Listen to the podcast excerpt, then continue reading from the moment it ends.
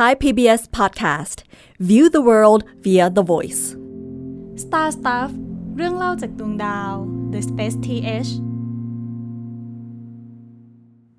สวัสดีครับ ผมเปาเชยพัฒน์อาชีวรังโลกครับ สวัสดีครับ ผมต้นนัทนนท์ดวงสูงเนินครับ ครับ ก็สำหรับตอนนี้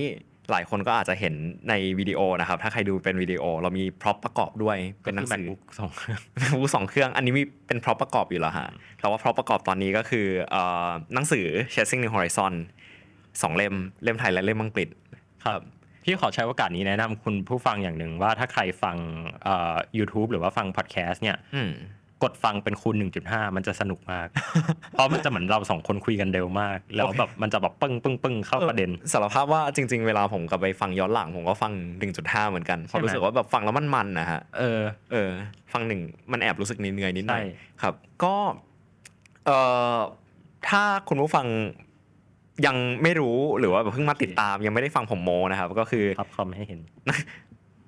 คือจริง ๆ มันคือเราเห็นด้วยไม่ใช่เขาเห็น ก็คือเหมือนเมื่อประมาณปีที่แล้วเนี่ยครับผมไปแปลหนังสือเล่มหนึ่งให้สำหรับพิมพ์ในเครือมติชนมา ชื่อ Chasing New Horizon ก็คือเป็นหนังสือที่เกี่ยวอันอันนี้เล่มต้นฉบับฮะอันนี้เล่มไทยเล่มที่คุณตอบไปความตลกก็คือตอนแรกอะผมกำลังตัดสินเมื่อเช้าผมก็นั่งตัดสินใจว่าผมจะหยิบเล่มอังกฤษหรือเล่มไทยมาเพราะว่าถ้าหยิบเล่มอังกฤษมาคนก็อาจจะถามว่าอืมอ้าวเราทำไมไม่หยิบเล่มที่แต่งแปลมาด้วย แต่ถ้าหยิบเล่มไทยมาอย่างเดียว คนก็อาจจะถามว่าอ้าวทำไมขายแต่ของตัวเองอืมเพื่อความไม่ไบแอสนะครับผมก็เลยหยิบมาสองเล่มเลยอืม ก็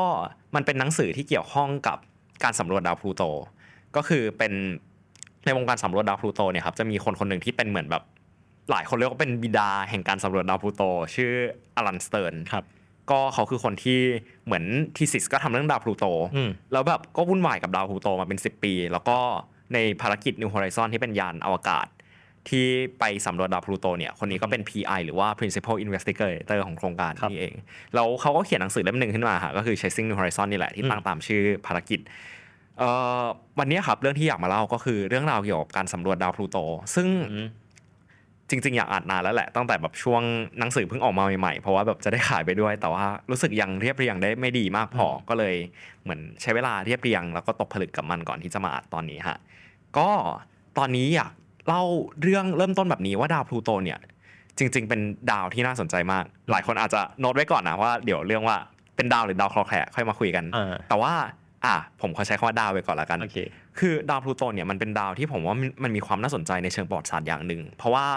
ดาวแบบ original อะฮะดาวพุธดาวศุกร์เอ่อ ดาวอังคารมันคือดาวที่เราค้นพบกันมานานมากๆแล้วอืมตั้งแต่แบบเป็นพันปีที่แล้วอะฮะเพราะว่าเรามองเห็นบนท้องฟ้าเนาะอืมส่วนดาวเนปจูนยูเรนัสมันก็มันก็ค้นพบไม่นานมากหลักร้อยแต่ก็หลักปีร้อยปีอืมซึ่งเออผมว่าพอดาวแบบในกลุ่มแรกที่มันถูกถูกค้นพบมาเนี่ยมันมันเรื่องราวของการเมืองของมันนะฮะมันเหมือนค่อนข้างสูญสลายไปแล้วอะเออ หรือแบบ มันไม่มีใครมาเถียงกันว่า ฉันเป็นคนค้นพบดาวศุกร์เพราะว่าทุกใช่วัฒนธรรมมีดาวศุกร์เหมือนกัน ใช่หรือแบบเออมันก็แบบมันเรื่องราวมันค่อนข้างเซตโทแล้วอะในขณะที่เนปจูนยูเรนัสมันก็จะมีเรื่องที่ค่อนข้างดราม่าขึ้นมาดราม่าขึ้นมานิดนึง อย่างเช่นแบบเออ เราจะตั้งชื่อยูเรนัสว่า King James หรือเปล่าอะไรอย่างนี้อ่าเพราะว่าเอ้ย King George อืมเพราะว่าตอนนั้นแบบคนที่ค้นพบเป็นชาวอังกฤษครับแล้วเขาแบบมันเป็นพระเจ้าจอร์จพระเจ้าจอร์จที่สามก็แบบตั้งชื่อแบบจอร์เจียม something อะไรสักอย่างผมไม่มั่นใจเหมือนกันในแต่ในขณะเดียวกันเนี่ยฮะดาวพลูโตเป็นดาวที่น่าสนใจมาก เพราะในช่วงที่แบบมันถูกค้นพบว่ามันเป็นดาวเนี่ยมันเป็นช่วงแค่ไม่ถึงร้อยปีที่แล้วช่วงอายุคนคนหนึ่งอะใช่เออมันดาวดาวพลูโตเนี่ยฮะมันถูกค้นพบโดยนักวิทยาศาสตร์ชาวอเมริกัน ชื่อ Clyde Tombaughในปีครับ1930 ซึ่งถ้านับจนถึงตอนนี้ก็แค่ ยังไม่ถึงร้อยปีอะฮะอืมแล้วก็สิ่งที่ต้องไฮไลท์อย่างหนึ่งคือนักวิทยาศาสตร์ ชาวอเมริกัน มันเป็นอ่าดาวดวงเดียวที่ถูกค้นพบโดหยลังจากตอนที่อเมริกันก่อร่างสร้างชาติขึ้นมาจนเข้มแข็งด้านอวกาศด้านวิทยาศาสตร์ใช่แล้วแบบเรื่องเนี้ยมันทำให้มันมีเอ่อบทบาททางการเมืองใช่ขึ้นมาระดับหนึ่ง เออว่าแบบมันคือสัญลักษณ์ของงานด้านวิทยาศาสตร์งานด้านรัฐศาสตร์อ่าการค้นพบของของชาวอเมริกันระเฮ้ยดับซึ่งถ้าใครอยากฟังเรื่องนี้ต่อก็ไปฟังตอนที่เราพูดถึงเรื่องของการสร้างหอดูดาวใช่ดาราศาสตร์อเมริกัน ทีเนี้ยฮะเหมือนตอนที่มันค้นพบมันก็เป็นดาวดวงเล็ก ๆ นี่แหละ แล้วก็จริง ๆ ตอนแรกที่มันตลกคือตอนที่เขาค้นพบอะเขาคาดการณ์ว่ามันจะมีขนาดที่ก็ไม่ได้ใหญ่มาก แต่ก็ค่อนอืมค่อนข้างใหญ่กว่าปัจจุบัน ก็คือ อาจจะประมาณดาวอังคารอะไรประมาณเนี้ยฮะครับ แต่ว่าพอเหมือนเราศึกษาข้อมูลไปเรื่อยๆ ขนาดมันก็เล็กลงมาเรื่อยๆ แบบเอออาจจะเท่าดวงจันทร์แล้วก็เล็กลงมาอีกเรื่อยๆ จนกระทั่งรู้ว่าอ๋อจริง ๆ มันก็เป็นดาวที่มีขนาดค่อนข้างเล็กมากครับ ซึ่งเอ่อเรื่องราวของดาวพลูโตเนี่ยครับมันเริ่มต้นปี 1930 ในช่วงที่มันถูกสำรวจตอนที่มันถูกค้นพบครั้งแรกโดยคลายทอมบอลแต่ว่าแผนการสำรวจครั้งแรกๆเนี่ยครับมันเกิดขึ้นในอีกประมาณ 30 กว่าปีให้หลังในช่วงประมาณ Voyager คือ Voyager อะฮะ หลายคนอาจจะเบื่อคำนี้มาก แต่ว่า Voyager อะฮะมันเป็นภารกิจที่ค่อนข้างใหญ่ระดับหนึ่งเพราะมันเป็นช่วงที่ดาวเคราะห์เรียงตัวกันโอเคพูดแบบอย่างรวดเร็ว ที่มันจะทำให้ดาวเราสามารถสำรวจแบบดาวด้วยยานลำเดียวได้แทนที่จะต้องส่งไปแบบหลายหลายหลายหลายดวงดวงอะไรเงี้ยฮะซึ่งเอ่อแน่นอนว่าพลูโตก็อยู่ในระนาระนาบที่มันเรียงด้วยครับแล้วก็ Voyager มันส่งไป 2ลำเนาะ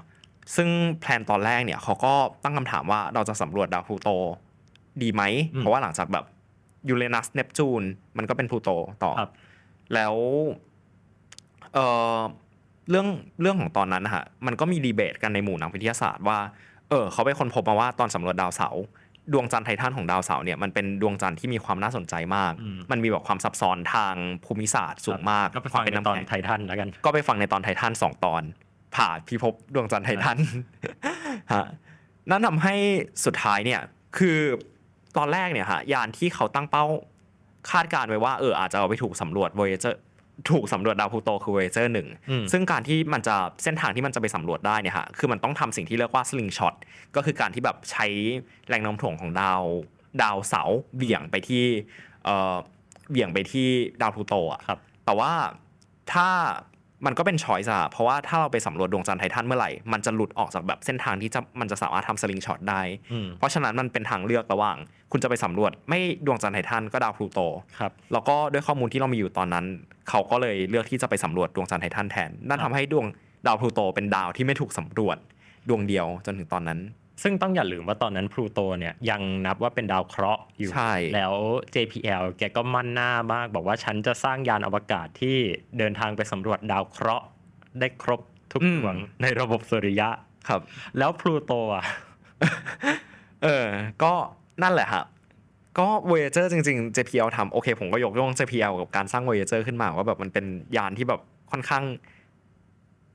อะเป็นแบบหนึ่งในยาน Deep Space ที่ผมชอบที่สุดเลยละกันอืมแล้วก็หลายคนน่าจะชอบเหมือนกัน แต่ว่าก็นั่นแหละฮะสุดท้ายมันก็เป็นทางเลือก ซึ่งหลายคนก็พูดณปัจจุบันเหมือนกันว่ามันก็เป็นทางเลือกที่ถูกแล้วด้วยข้อมูลที่มีอยู่ตอนนั้น ว่าแบบหมายถึงว่าการไปสำรวจไททัไททันนแทนดาวพลูโตอ๋อฮะนั่นแหละฮะมันก็เลยทำให้ดาวพลูโตเป็นดาวที่ไม่ได้ถูกสำรวจ จนกระทั่งในอีกประมาณ 10 กว่าปีถัดมาเนี่ยฮะมันก็มีการรื้อฟื้นแผนในการสำรวจดาวพลูโตใหม่อืมก็ ในตอนนั้นเนี่ยครับมันก็มีกลุ่มนักวิทยาศาสตร์ที่ชื่นชอบดาวพลูโตเขามารวมตัวกันอืมและหนึ่งในนั้นก็คืออลันสเติร์นครับตั้งกลุ่มที่ชื่อว่า Pluto Underground ขึ้นมาโคตรเท่กลุ่มพลูโตใต้ดิน คือจริง ๆ มันเป็นการเลียนแบบกลุ่ม Mars Underground ฮะที่แบบเป็นกลุ่มนักวิทยาศาสตร์ที่แบบพยายามผลักดันการสำรวจดาวอังคาร อันนี้เขาก็เลยแล้วมันสำเร็จไงเขาก็เลยแบบ ใช้วิธีการเดียวกันทำการสำรวจดาวพลูโตแทน บอกว่าเออเราจะมาตั้งกลุ่มกันไป conference หรือว่าแบบไปพูดงานนู้นงานนี้ตั้งแบบงานวิจัยขึ้นมาเพื่อแบบทำให้แบบอ๋อหมู่นักวิทยาศาสตร์แบบเหมือนล็อบบี้อะฮะให้แบบเอ้ยเห็นไหมว่าดาวพลูโตแบบมันยิ่งใหญ่แล้วมันสำคัญมากแล้วตอนนั้นแบบมี SpaceTH ก็เขาอาจจะเอาตังค์มาจ้าง SpaceTH เออลงข่าวพลูโตเยอะๆหน่อย ซึ่งตอนนั้นมันก็จะเป็นแบบพวกสื่อแบบเก่าๆอะไรเงี้ยฮะหรือแบบ Scientific American Nat Geo อะไรอืปมระมาณหรือแบบเอ่อ planetary society อ่าอะที่แบบโอเคก็ไปล็อบบี้พวกนั้นว่าเออทำให้คนเห็นความสำคัญของดาวพลูโต และในขณะเดียวกันนะฮะอันนั้นก็จะเป็นสายแบบที่ค่อนข้างล็อบบี้วิทยาศาสตร์ทางด้านวิทยาศาสตร์ แต่มันครับก็จะมีสายที่แบบทำด้านการออกแบบด้วยเหมือนกัน คือช่วงนั้นเนี่ยฮะเหมือนนาซาเขาก็ไม่ได้เอ่อต้องเข้าใจ process การดำเนินงานของนาซาว่ามันไม่ใช่ว่าทุกโครงการที่ที่ทำเนี่ยมันคือคิดขึ้นมาแล้วได้ทำเลย หรือว่าแบบเขาจะทำแต่โครงการที่ได้ถูกรับเลือก มันจะมีช่วงเวลาของการศึกษาการ propose ขึ้นมา ซึ่งกลุ่ม Pluto Under คนจากกลุ่ม Pluto Underground เนี่ยฮะเขาก็ทำโครงการเอ่อศึกษาเรื่องเกี่ยวกับยานไปดาวพลูโตเหมือนกันอืมซึ่งโครงการสำคัญเนี่ยก็คือพลูโต 350 ครับ ที่เขาตั้งเป้าว่าจะสร้างยานน้ำหนักประมาณ 350 กิโลไปสำรวจดาวพลูโต ก็คือเล็กมากเนาะเมื่อเทียบกับแบบ Voyager ใช่หรือว่าอืมก็ Voyager คือแบบหนักมาก เป็นเออตันอันนี้เขาแบบเหมือนตัดส่วนออกไปเยอะมากๆ เพื่อแบบทำให้การสำรวจดาวพลูโตมันเล็กลงครับซึ่งเหมือนเออไปไปๆมาๆเนี่ยฮะช่วงนั้นแบบดาวพลูโตมันก็เกิดคิดอะไรขึ้นมาไม่รู้ คือพลูโต350 เนี่ยครับมันเป็นโปรเจกต์ที่ถูกทำโดยอลันสเติร์นอืมแต่ในขณะเดียวกันเนี่ยฮะก็ฝั่ง JPL เขาก็บอกว่า เฮ้ย เราอยากทำ เรื่องดาวพลูโตเหมือนกัน คือมีนักวิทยาศาสตร์คนหนึ่งอะเป็นหัวหอกที่แบบหลายคนจะชอบพูดกันชื่อโรเบิร์ตสเตลลี่อืมซึ่งเขาเหมือนไปเห็นแบบ artifact ชิ้นหนึ่งที่ที่ที่ที่แบบถูกนำมาพูดถึงบ่อยมากก็คือสแตมป์เอ่อปี1991 ของครับการไปรษณีย์สหสหรัฐที่เหมือนเป็นรูปดาวเคราะห์ทุกดวงในระบบสุริยะอะฮะแล้วก็แบบมีดาวพลูโตที่เขียนว่ายังไม่ถูกสำรวจ not yet explore ใช่ แล้วโรเบิร์ตสเตลลี่ก็เลยบอกว่า เออ เรามาสร้างยานไปสำรวจดาวพลูโตกัน แล้วแบบ เอาจริงก็ไม่รู้ว่าเป็นการ bluff หรืออะไร เขาบอกว่า เอ้ยพลูโตสามร้อยห้าสิบสามสามร้อยห้าสิบกิโลใช่ไหมเราจะตัดเหลือแค่สี่สิบกิโลพอ ก็คือแบบมันเล็กมาก ซึ่งแน่นอนว่าทีมพลูโตสามร้อยห้าสิบ10โลนี่คือแบบคิวเซตเลยนะ ใช่ คือแน่นอนว่าเราแล้วมันคือคิวเซตในตอนที่คิวเซตมันยังไม่เกิดอะเออแล้วจินตนาการว่าแบบกล้องเซนเซอร์อะไรตอนเนี้ยมันเล็กลงมากๆ แต่ตอนนั้นมันคือแบบ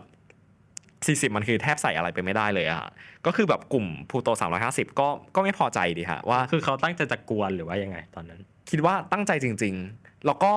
ช่วงแค่แค่แค่แค่วิธีที่เขาเลือกใช้มันดูกวนไปหน่อย ก็เอ่อ JPL ก็ JPL อะก็ก็ทำตัวเป็น JPL ฮะก็นั่นแหละฮะก็ตอนแรกก็โมไว้ว่าเออ 40 ละกันอะไรเงี้ยแล้วเออไปไปมามามันก็มันก็ไหลฮะแบบ คือมันเป็นการเมืองภายในด้วยแหละว่าทำไมแบบนาซาต้องฟันแบบงานศึกษาด้านด้านดาวพลูโตหลายอันพร้อมกันนะฮะอืมเพราะฉะนั้นมันก็เลยเกิดแบบเหมือนการเมืองภายในว่า เออ เราจะไปเหมือนบอก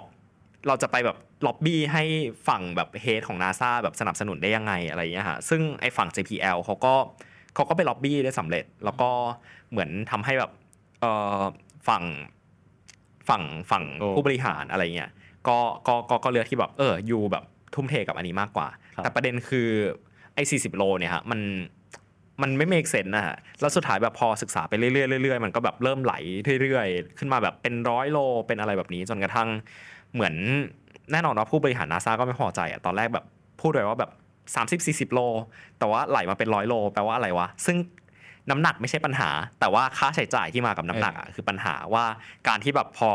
ค่าใช้จ่าย พอน้ำหนักมันสูงขึ้น ค่าใช้จ่ายในการปล่อยก็สูงขึ้น ค่าใช้จ่ายในการ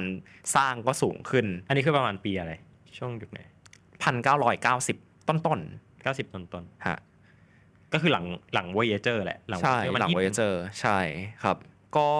จนกระทั่งแบบช่วงหนึ่งการภารกิจฟูโตก็เลยถูกฟรีซไประดับหนึ่งเพราะแบบผู้บริหารเริ่มไม่พอใจกับงานที่เกิดขึ้น จนกระทั่งมันมีเอ่อมันมีการที่แบบ เหมือน iteration ใหม่ขึ้นมาฮะคือ Pluto Fast Fly By อืมก็คือเป็นภารกิจจากทางฝั่ง JPL นี่แหละ ที่บอกว่าเออเรามาลองทำให้แบบมันมัน make sense ขึ้นดีไหม ว่าแบบเออลองคำนวณว่าแบบสักร้อยกว่าโลก็ได้อะไรประมาณเนี้ยฮะซึ่งช่วงนั้นเนี่ยต้องพูดว่ามันเป็นช่วงเอ่อการเมืองในนาซามีบทบาทมาก เพราะมันเป็นช่วงของ administrator ชื่อแดนโกลดินครับแดนโกลดินคือ เป็นผอที่เขาสร้างนโยบายหนึ่งขึ้นมาคือ faster better cheaper อืมก็คือนโยบายที่เมื่อก่อนนะฮะงานอวกาศเขาเชื่อว่าจะมีขนาดที่ค่อนข้างเถอะทะก็คือสร้างยานลำใหญ่ๆ แล้วก็แบบทำได้ทุกอย่างอะประมาณว่าติดเซ็นเซอร์ไปก่อนทำอะไรไว้ว่ากัน แต่เนี่ยเขาเน้นว่าอ่าเรามาสร้างยานเล็กๆ ความปลอดภัยไม่ต้องสูงมากแต่ปล่อยทีๆได้ดีกว่าอืมเมื่อกี้พี่จะพูดอะไรวะนะฮะอ๋อจะถามว่าตอนนั้นเนี่ยเอ่อ APL มันเข้ามามีบทบาทหรือยัง APL อืมก็คือ Applied Physics เอ่อ Laboratory ของเอ่อ มหาลัยเอ่อจอห์นฮอปกินจอห์นฮอปกินเออตอนนั้นเขาเข้ามาทำงานอวกาศหรือยังหรือมีแค่ Caltech JPL อืมเออสารภาพว่าอันนี้ผมยังไม่มั่นใจแต่ว่าเออเข้าใจว่าน่าจะมี staff แบบอย่างน้อยถึงแบบตัวมหาลัยไม่ได้ลงมาเล่นเองอะฮะแต่อย่างน้อยก็มีแบบมี staff จากมหาลัยที่ที่แบบเข้ามามีบทบาท เพราะว่าเพราะว่าเท่าที่ชื่อมันก็วนเวียนใช่เท่าที่พี่นึกดูคือตอนนั้นมันยังไม่ได้มีโครงการใหญ่ อืมมันยังไม่ได้มีมันยังไม่ได้มีเนียวันเนี้ยเออครับ ก็ เท้าความนิดหนึ่งเผื่อแบบเป็น context ให้คุณผู้ฟัง เพราะว่าจริง ๆ เรื่องนี้ต้องเล่าต่อแต่ APL เนี่ยฮะเป็นชื่อหน่วยงานที่สร้าง New Horizon ครับครับ ก็โอเค ย้อนกลับไปที่ Fast Fly By ก็เหมือน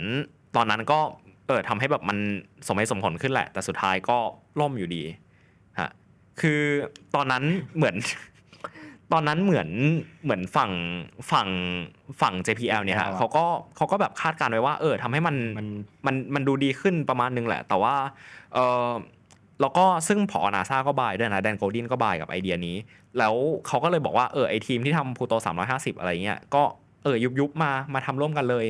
แล้วแบบมาพัฒนาร่วมกันเออคือตอนนั้นเนี่ยมันเป็นช่วงที่ JPL ก่อวินาศกรรมกับนาซาไว้เยอะอืมก็คือเอาเงินนาซาไปเผาเล่นเยอะมาก มันก็เลยเกิดไอ้ faster better cheaper มา ซึ่งตอนนั้นพอออกมาเนี่ยก็คน JPL ก็ด่ากันยับเลยอะไรเงี้ยฮะคือมันมันมีดราม่าภายในเยอะมาก สุดท้ายผลงานที่ทำให้คนรู้สึกว่าเออ faster better cheaper มันมันมันเข้าร่องเข้ารอยขึ้นมานิดนึงก็คืออ่าโครงการมา Pathfinder อืมพันเก้าร้อยเก้าสิบแปดครับเก้าเจ็ดเก้าแปดประมาณก็เป็นเมท o d โ o โล y ตอนนั้นที่หลายคนก็ชม หลายคนก็ด่า แต่ส่วนใหญ่จะด่าส่วนใหญ่จะด่ามากกว่า ฮะเออนั่นแหละแล้วเหมือนช่วงนั้นนะฮะมันเป็นช่วงที่มีความสำคัญอีกอย่างหนึ่งคือเราเริ่มสังเกตเห็นแถบความสำคัญของแถบไคเปอร์มากขึ้นอ่าคือเหมือนด้วยเทคโนโลยีทางทางดาราศาสตร์ที่สูงมากขึ้นทำให้เราเริ่มแบบสังเกตวัตถุทางแถบไคเปอร์แล้วทำให้เห็นว่า เอ้ย มันไม่ใช่แค่แบบเหมือนก้อนหินลอยๆ รอบ แต่มันมีแถบจริง ๆ ที่แบบมันมีเหมือนระบบนิเวศของมันอะไรเงี้ยฮะแถบไคเปอร์ก็คือเอ่อแถบที่ก้อนหินอยู่หลังที่มันอยู่พลูโตบนพลูโตไป ครับ ก็ทำให้โครงการจาก Fast Flyby เนี่ยมันถูก repropose ใหม่เป็น Pluto Kuiper Express เพื่อแบบเน้นย้ำความสำคัญ 3 อย่างก็คือ Pluto Kuiper แล้วก็ Express ก็คือแบบความเร่งด่วนในการทำแล้วก็แบบความเร็วความความเล็กของโครงการอะไรอย่างเงี้ยฮะแต่ว่าในขณะเดียวกันตอนแรกเขาตั้งงบไว้ไม่ถึงพันล้านดอลลาร์แต่สักพักงบบวมอีกแล้วฮะซึ่ง เหมือนมันก็เลยทำให้นาซาไม่พอใจอีกรอบหนึ่งแล้วก็แบบเหมือนสั่งระงับโครงการไป ทีเนี้ยฮะเหมือนมันก็มีคณะกรรมการตั้งขึ้นมาสอบสวนว่าเฮ้ยทำไมงบมันบวมวะเราเจอว่าแบบมันมีของบางอย่างวัสดุบางอย่างเนี่ยที่มันไม่ make sense คือแผ่นกันรังสี ว่าแบบเอ้ยมันหนาเกิน แล้วแบบมันทำให้น้ำหนักบวมมากๆ แล้วแบบมันทำให้ค่าส่งมันเกิน ซึ่งเหมือนก็มีนักวิทยาศาสตร์หลายคนที่มองว่าจริง ๆ แผ่นเนี้ยมันตัดทิ้งได้อืมแล้วแบบพอลองคำนวณใหม่อืม คือมันไปไกลมากอะฮะแล้วแบบ Voyager มันก็ไม่ได้มีแผ่นแบบหน้าตาแบบนี้ใช่ซึ่งนั่นแหละฮะก็มันก็มีการแบบล็อบบี้กันด้านหลังระดับหนึ่งจนกระทั่งบอกว่า เอออยู่เรา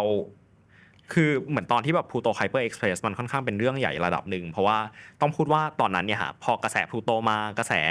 ไคเปอร์มา แล้วแบบคนแบบ เฮ้ย นี่มันมันจะเป็นยุคที่เราจะไปสำรวจดาวเคราะห์ดวงสุดท้ายใช่ใช่ณตอนนั้นในระบบสุริยะได้เนี่ยมันมันเป็นเรื่องใหญ่มาก แล้วการที่แบบนาซาตัด โครงการนี้ทิ้ง มันทำให้แบบคนไม่พอใจตับทันพวกหนังสือแบบหนังสืออ่านเล่นหนังสือเด็กอนุบาลที่แบบที่มันมีเขียนชื่อ Pluto Kuiper Express ป่ะโอ้โห เคยเจอแบบหนังสือเก่ามากๆอะฮะ แต่ไม่ได้เจอแบบสมัยเป็นเด็ก เออ พี่เจอหนังสือสมัยเป็นเด็ก แล้วแบบพี่ทัน พี่ พี่ คือพี่ทันได้ยินชื่อเนี้ยตอนแบบอนุบาลอะอืม Pluto Kuiper Express อะเออครับ ก็นั่นแหละฮะ มันก็น่าจะเป็นเรื่องที่พิสูจน์ได้ว่าโครงการนี้มันค่อนข้าง มันค่อนข้างเป็นที่พูดถึงกัน มากมากมาก อืมเพราะว่าเพราะว่าไอ้โครงการแบบไอ้ไอ้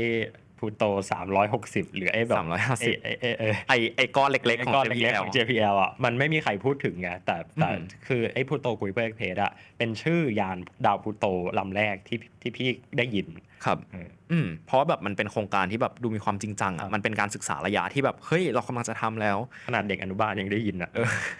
แล้วนั่นแหละฮะ มันถูกมันก็ถูกระงับไปเพราะงบบวม แต่พอไปดูจริง ๆ แล้วเอ้ยการที่มันบวมบางทีมันไม่สมเหตุสมผลมันมีวิธีการตัดงบได้ประกอบกับเสียงเสียงวิพากษ์วิจารณ์จากสังคม ก็เลยมันก็มีการคุยกันด้านหลังอะฮะว่าเฮ้ยจริง ๆ เราอาจจะต้องเริ่มโครงการนี้ใหม่วะแบบใช่เราต้องเริ่มการศึกษาพลูโตใหม่แบบใช่หาวิธีทำสักอย่างให้มันรอดจนกระทั่งช่วงประมาณ อันนี้คือแบบช่วงเกือบปี 2000แหละอืมก็มันก็เลย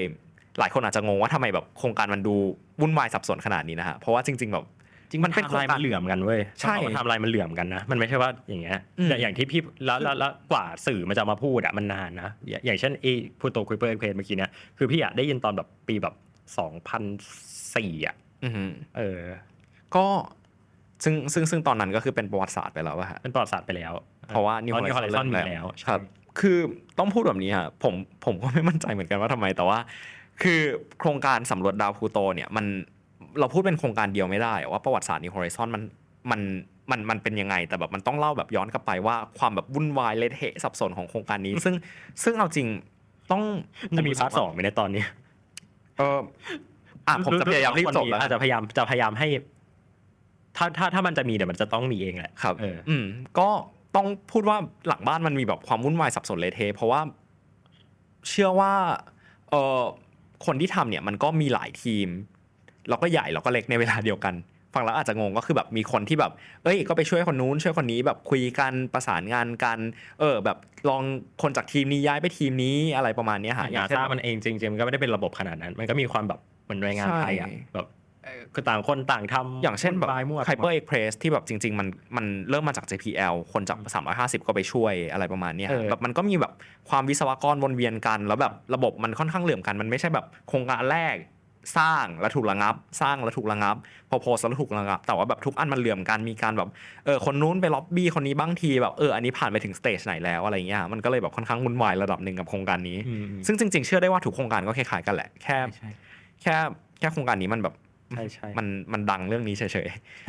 ๆฮะก็ เออ มีเรื่องหนึ่งยังยังไม่ได้เล่าเกี่ยวกับเรื่องคุยตัว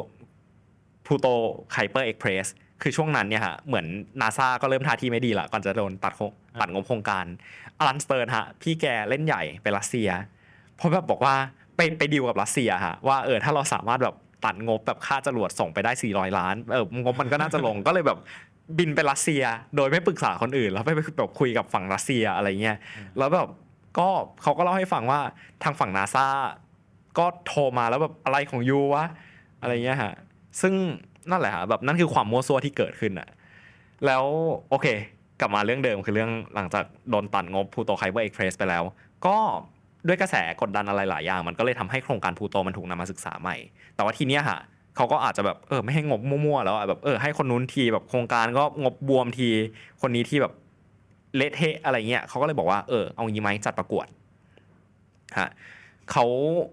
ก็เลยจัดประกวดโครงการสร้าง ยานอวกาศไปสำรวจดาวพลูโต ซึ่งก็มี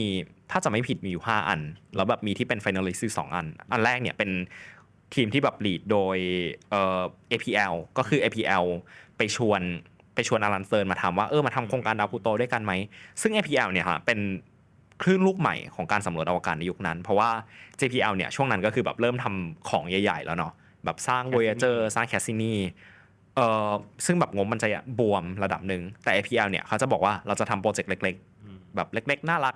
เออแล้วแบบเท่อะไรเงี้ยฮะอย่างเช่นโครงการเนียที่ไปศึกษาดาวเคราะห์น้อยแล้วแบบ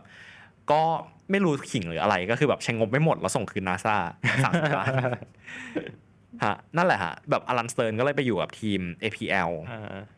ส่วนอีกทีมหนึ่งเนี่ยฮะคือทีมชื่อพอเซอืมเป็นทีมของของ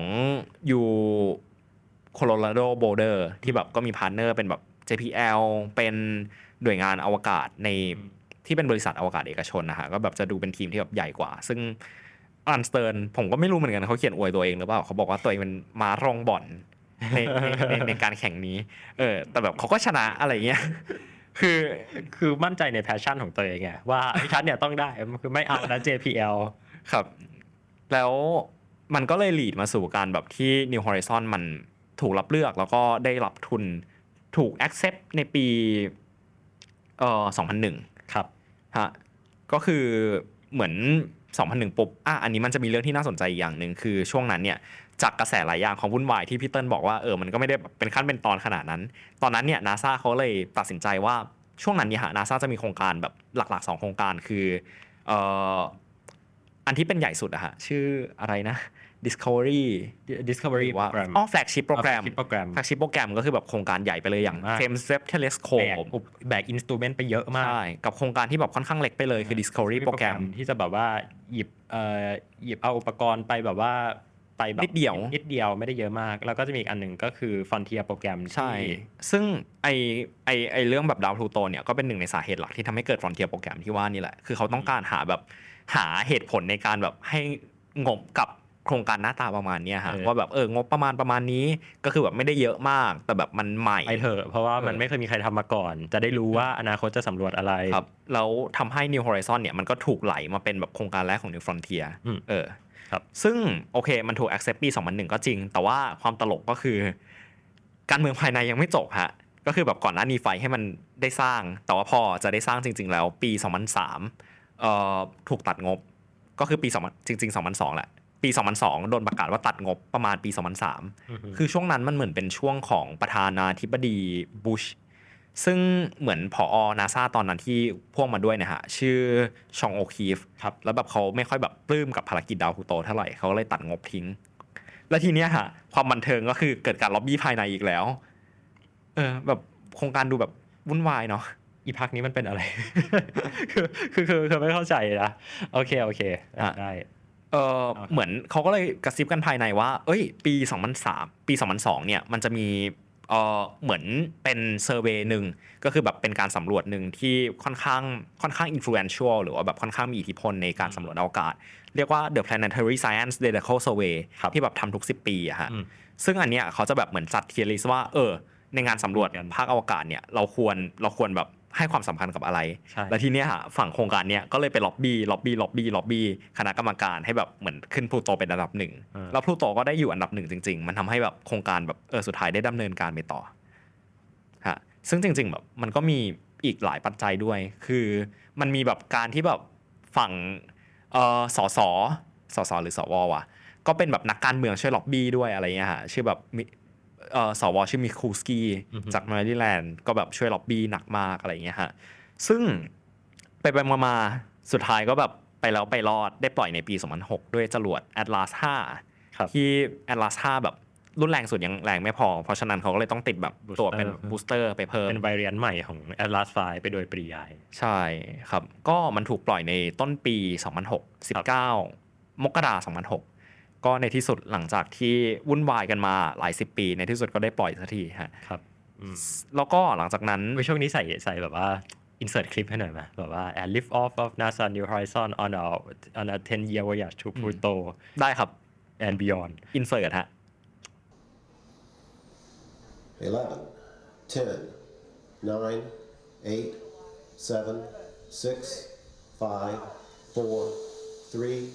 2, 1. We have ignition and liftoff of NASA's New Horizons spacecraft on a decade-long voyage to visit the planet Pluto and then beyond.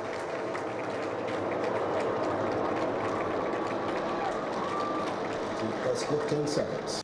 โอเค ก็ตามนั้นแหละฮะ ยิ่งใหญ่เนาะยิ่งใหญ่ฮะ แล้วก็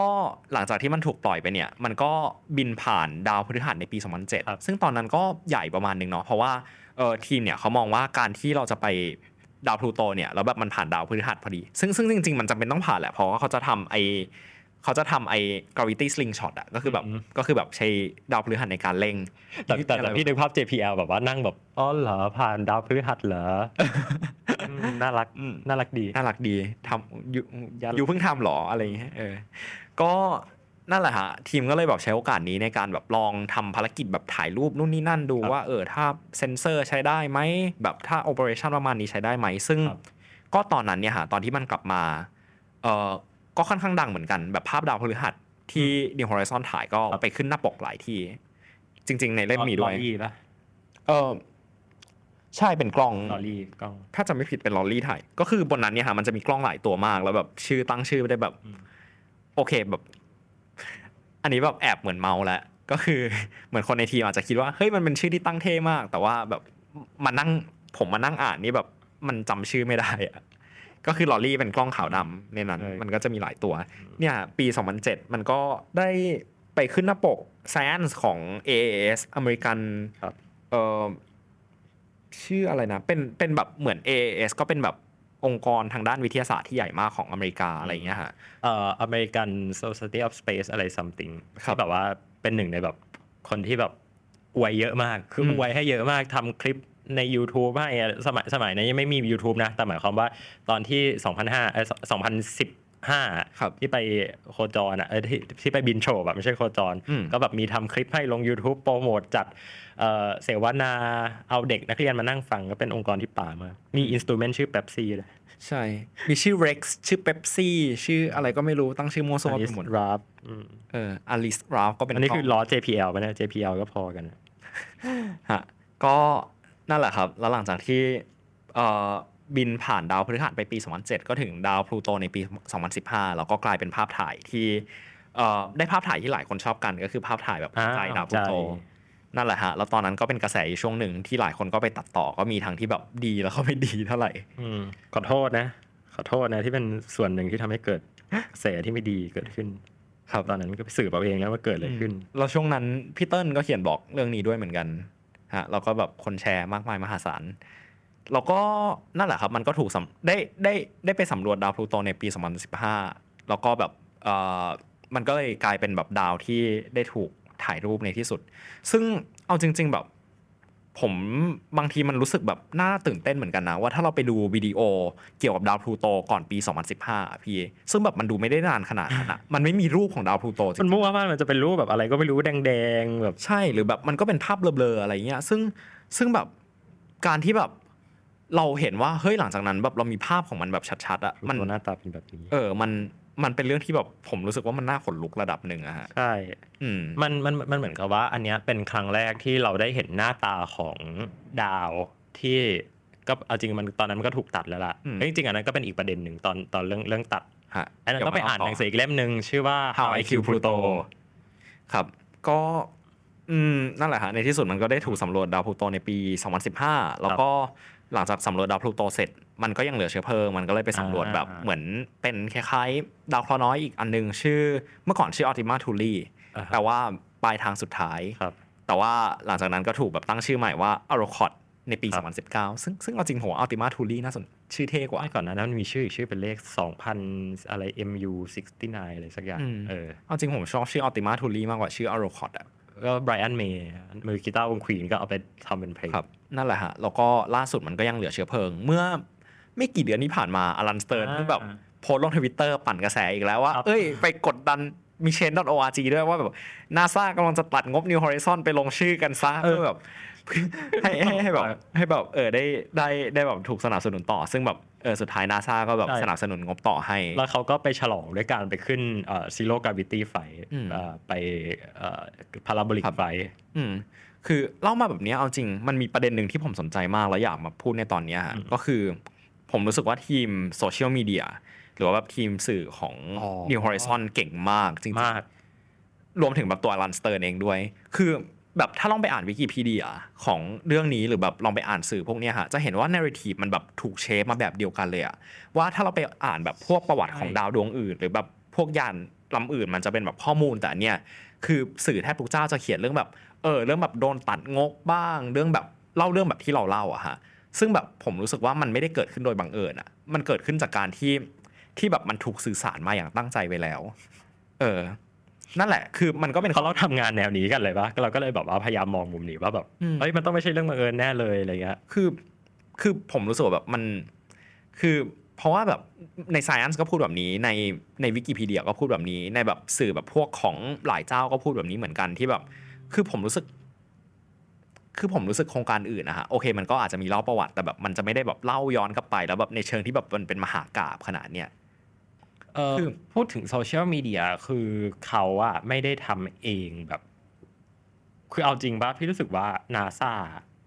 ที่ที่ที่เปิดแอคเคาท์นาซาเลยนะ เราอาจจะบอกว่านาซาคือพี่อะอวยมากว่านาซาทำสื่อดีอย่างนู้นอย่างนี้ แต่พี่รู้สึกว่านาซาทำ PR JPL ได้แย่มาก มันไปดังเพราะว่า Planetary Society มันไปดังเพราะว่าไอ้เอ่อ Space Society อะไรเงี้ยอือหือ เออ ไปดูคลิปนาซาตัดอะไรมาก็ไม่รู้ หรือหรือหรือหรือหรือแบบว่าที่ APL ทำเองอันนั้นนะดี แต่แต่คือพี่อะก็พอเข้าใจได้ว่าเนเจอร์ของตัวโปรเจกต์เนี้ยทั้งวิธีการคิดอะมันไม่เหมือน JPL อืมคือถ้าบอกว่าเป็นแบบอะ JPL ทำอะไรอย่างเงี้ยมันก็จะแบบแต่นาซาเองก็อ๋อโอเค พี่รู้ละ JPL อะเขาก็จะส่งเรื่องอะไปให้ทีมมีโซเชียลมีเดียของนาซาลงนั่นแหละอืมแต่ทีเนี้ย เออเขาก็จัดการกันเขาก็จัดการด้วยกันเองด้วย แต่คือ JPL ก็เอาจริงเขาเขาก็ทำสื่อดี พี่เพิ่งมาเห็น NASA ทำสื่อดีอะของ APL อะ ก็คือ DART อืมฮะซึ่งผมผมรู้สึกมัน What took you มัน so long? มันมันเหมือนเป็นระเบียมันเหมือนเป็นระดับทีมจัดการกันเองอะฮะอ๋อผมรู้สึกว่าพูดคำนี้ดีกว่า ทีม New Horizon ปั่นดราม่าเก่งมาก เออใช่ว่าว่าแบบไอตอนที่แบบ ตั้งแต่สมัยก่อนที่จะมี New Horizon นะฮะ ช่วงที่แบบโครงการมันถูกยกเลิกไป แล้วแบบไปปั่นให้แบบ Planetary Planetary Society ไปปั่นให้สังคมแบบ โอ้ ผิดหวังกับการที่ที่แบบโครงการถูกยกเลิกได้ หรือแบบล่าสุดไอ้ที่อลันสเติร์นแบบ 20 ปีถัดมาก็จะแบบยังก็ยังปั่นไม่เลิกเตอร์ปั่นว่าแบบเอ้ยทำให้นาซาไม่ตัดงบที chain.org อะไรเงี้ยแบบมันมันตลกใช่ใช่มากที่ตลกมากที่แบบพอเขาได้งบแล้วว่าเขาแบบโพสต์แบบไล่แบบ list ขอบคุณแบบ list แบบ tag อะ tag รายคนเลยอะขอบคุณผออคนที่ขอบคุณรายชื่อ list มาไล่เรียงแบบโอ้หนึ่ง thread แบบเป็น thread เลยอะในทวิตเตอร์อะอืมนั่นแหละฮะแต่ถามว่าภารกิจนี้สะท้อนอะไรสำหรับผม ผมว่าแบบมันเป็นภารกิจที่เล่าเรื่องการทำงานอวกาศได้เออถึงใจระดับหนึ่งว่าใช่ใช่ว่าว่าแบบมันทำให้เห็นว่าแบบงานอวกาศมันไม่ได้เป็นมันไม่ได้เป็นงานที่เกิดขึ้นแบบไรเนี่ยแบบมีคนนี้สั่งมาว่าเฮ้ยจะทำอันนี้มีนักวิทยาศาสตร์มาตุ้มตุ้มตุ้มตุ้มทำการละสร้างยานลำหนึ่งได้ แต่มัน มันมันเกิดมาแบบรู้สึกมันเกิดมาแบบธรรมชาติกว่านั้นอะคือแค่แบบเราหาเหตุผลให้ทีหลัง มันมีคนอะมาคอมเมนต์ใน Space TH บอกอืมว่าเออหมั่นไส้ J อารมณ์ประมาณหมั่นไส้ JPL เพราะ JPL อะชอบผ่านงบอะไรเงี้ย แล้วก็แบบพูดถึงแบบมาจากไหนอะไรอย่างเงี้ย คือเขาบอกว่าเนี่ยเพราะผมคิดอย่างนี้เพราะผมอ่าน Chasing New Horizon มา ก็เลยนึกภาพแบบเอออลันสเติร์น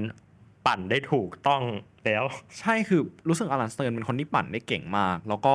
แบบ การที่ narrative ของของการสำรวจพลูโตการสำรวจแบบเออโอเค การสำรวจพลูโตภารกิจโครงการหรือว่าแบบไอตัวนี้มันถูกสร้าง narrative แบบแบบนี้ผมคิดว่ามันเป็นสิ่งที่แบบทีม PR เขาวางไว้แบบนี้แล้ว แล้วแบบพอเหมือนแบบมันเริ่มต้นแบบนี้มันเป็นแหล่งข้อมูลที่ดีที่สุดที่มีแบบทุกคนก็แบบเหมือน replicate กันตามๆกัน แล้วแบบมันก็กลายเป็นภาพจำของดาวพลูโตว่าเอ้ยมันจะมาพร้อมกับความความความสับสนวุ่นวายอะไรแบบเนี้ยเออ แล้วก็เราก็อย่างที่ว่าแต่เอาจริง ๆ แบบ ในฐานะคนแปลผมก็รู้สึกว่าอลันสเติร์นก็มี bias เยอะอยู่เหมือนกันนะปะใช่เขา bias มันก็ต้อง bias พลูโตมาก หรือแบบการที่แบบเขานั่งด่า JPL อยู่ครึ่งเล่มอะไรประมาณเนี้ยฮะเออซึ่ง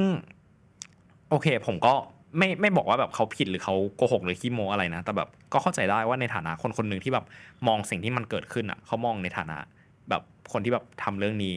แล้วเอเขาอก็ทำจริงๆไงเขาก็ใช่ไม่ได้แบบเอางบไปผ่านเล่น ก็ให้เครดิตเขาในฐานะแบบสุดท้ายเขาก็แบบสำรวจดาวพลูโตได้จริง ๆ โอเค ประเด็นสุดท้ายจบกันไป JPL มาแทบจะทั้งซีซั่น JPL ก็เป็นหน่วยงานที่ดี JPL ก็เป็นหน่วยงานที่ดีผมรักครับวงการ JPL มากผมรัก JPL มากๆคให้รับผมไปเที่ยวอีกฮะโอเค ประเด็นสุดท้ายก่อนที่จะจบกันไปในตอนนี้ก็คือประเด็นเออจบที่จริงด้วยปะประเด็นที่ไม่าเชื่อว่าจะทันเออ ประเด็นที่หลายคนแบบก็น่าจะถามว่าสรุปดาวพลูโตเป็นดาวเคราะห์หรือเปล่าอืมคำตอบก็คือ โอเค ผมขอตอบแบบในฐานะแบบ IAU ก็คือกลุ่มคนที่แบบจัดให้ดาวพลูโตไม่ใช่ดาวเคราะห์ตอบแบบอลันสเติร์น แล้วก็ตอบแบบตัวเองแล้วกันนะฮะ IAU เขามองว่าที่ดาวพลูโตไม่ใช่ดาวเคราะห์เพราะว่ามันก็มีนักวิทยาศาสตร์ภายในหลายคนนะฮะที่มองว่า เออ ถ้าเราจัดดาวพลูโตเป็นดาวเคราะห์เนี่ย เราก็ แปลว่าต้องจัดแบบวัตถุในแถบไคเปอร์ที่คล้ายๆดาวพลูโตเป็นดาวเคราะห์หมดเลยหรือเปล่า หรือแบบไอเอ่ออีริสเซดนา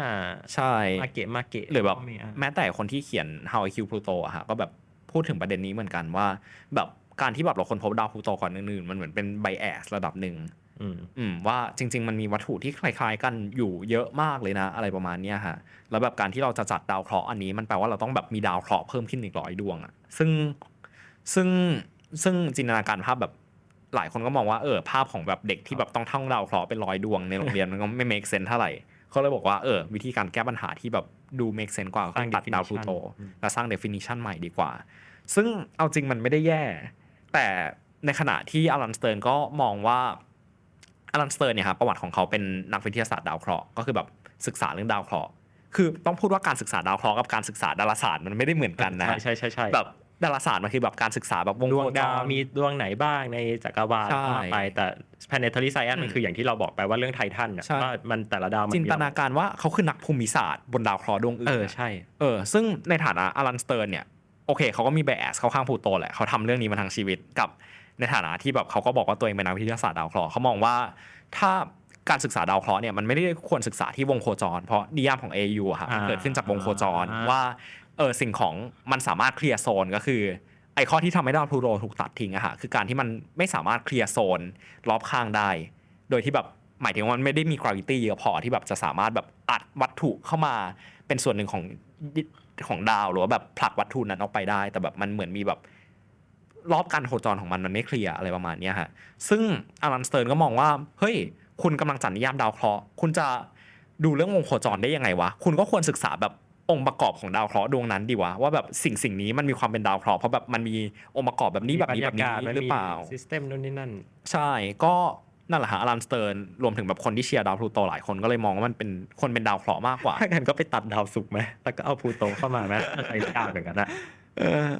นั่นแหละฮะซึ่งเอ้ยดาวพุธสิไปตัดดาวเออไปตัดดาวพุธทิ้ง ซึ่ง อลันสเติร์นก็ก็ตั้งคำถามว่าเออถ้าโลกแบบมันไม่สามารถเคลียร์วัตถุได้แบบมีวัตถุใหญ่มากๆแบบเข้ามาใกล้ๆอะไรประมาณเนี้ยฮะแต่ว่าโลกก็ไม่ใช่ดาวเคราะห์หรอ ซึ่งผมว่ามันก็ make sense ในในมุมหนึ่งเหมือนกันนะ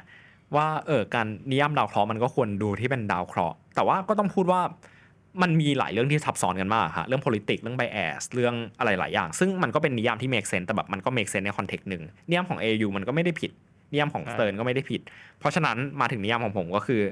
จัดอะไรก็จัดไปเถอะครับ มันก็คือหิดลอยๆ เหมือนกันอะ เออ เออ เราจะแบบเสียเวลากับเรื่องนี้ไปทำไม ใช่ ก็ อืม นั่นแหละฮะ คือ ผมรู้สึกว่ามันก็ขึ้นอยู่กับคน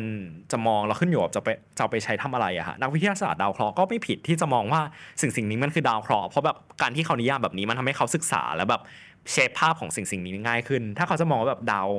สิ่งของที่อยู่ในวัตถุ ไคเปอร์ร้อยกว่าอันมันมันมีความเป็นดาวเคราะห์แล้วแบบมันทำให้เขาแบบเออเห็นความซับซ้อนของภูมิศาสตร์อันนี้เยอะขึ้นมันก็ต้องเรื่องไปของไบเขานารีด้วยแบบเออเราจะ identify พลูโตเป็นคือพลูโตอาจจะ identify เป็นดาวหางเฮ้ยพี่รู้แล้ว space t เราจะ identify พลูโตเป็นดาวหางโอเค อันนั้น อันนั้นแย่มากโอเค เออ หรือแบบไออายุก็ไม่ผิดว่าถ้าเขาแบบอยากทำให้เด็กรู้เรื่องวิทยาศาสตร์หรือแบบอยากจัด classification ให้แบบมันมันไม่บวมอะไรเงี้ยฮะมันก็ไม่ไม่น่าผิดสนในมุมของเขา เรามาทำแคตตาล็อกใหม่ไหมจัดของ space th แคตตาล็อกจัดจัดวัตถุอันดับเอง จัดวัตถุในแบบของตัวเอง เออ จัดตามสีและความเท่ เออฉันชอบโอเคฮะ ก็นั่นแหละฮะ ผมก็รู้สึกว่าเฮ้ยน่าสนจดจริงนะเนี่ย อืม ก็โอเคพอแล้วไรสาระ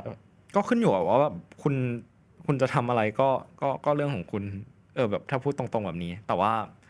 ที่ที่ที่อยากไฮไลท์อะค่ะมันไม่ใช่แบบถูกหรือผิด แต่ที่อยากไฮไลท์คือกระบวนการมากกว่าว่าเออก่อนที่แบบมันจะนำไปสู่ว่าดาวพลูโตมันเป็นดาวเคราะห์หรือไม่ใช่ว่าดาวเคราะห์ทำไปเพื่ออะไรใช่ไหมเออมันทำไปเพื่ออะไรหลอกด่าใช่ไหมว่าแบบพี่ทำไปเพื่ออะไรวะไม่ใช่ หมายถึงว่าแบบแบบความเท่หมายถึงว่าถ้าคนสนใจเรื่องเนี้ยผมรู้สึกว่าแบบอยากไฮไลท์ว่าแบบมันมีมุมมองที่มากกว่าแค่ใช่หรือไม่ใช่แต่แบบโอเคคือถ้าเรามองเห็นแบบว่า argument ของแต่ละฝั่งคืออะไร เราจะเห็นแบบ